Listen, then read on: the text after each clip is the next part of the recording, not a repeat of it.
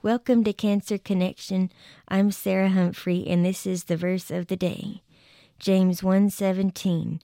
Every good and perfect gift is from above, coming down from the Father of heavenly lights, who does not change like shifting shadows. This verse has encouraged me a lot of times when that everything in the world is changing and you just want something that stays the same and you pray to the Lord and you know that he is all that you need and his grace and his peace is always the same. It's just a great it is a great familiar feeling and it's a very comforting thought. I hope that this verse gives you encouragement as well. I will see you tomorrow for the verse of the day.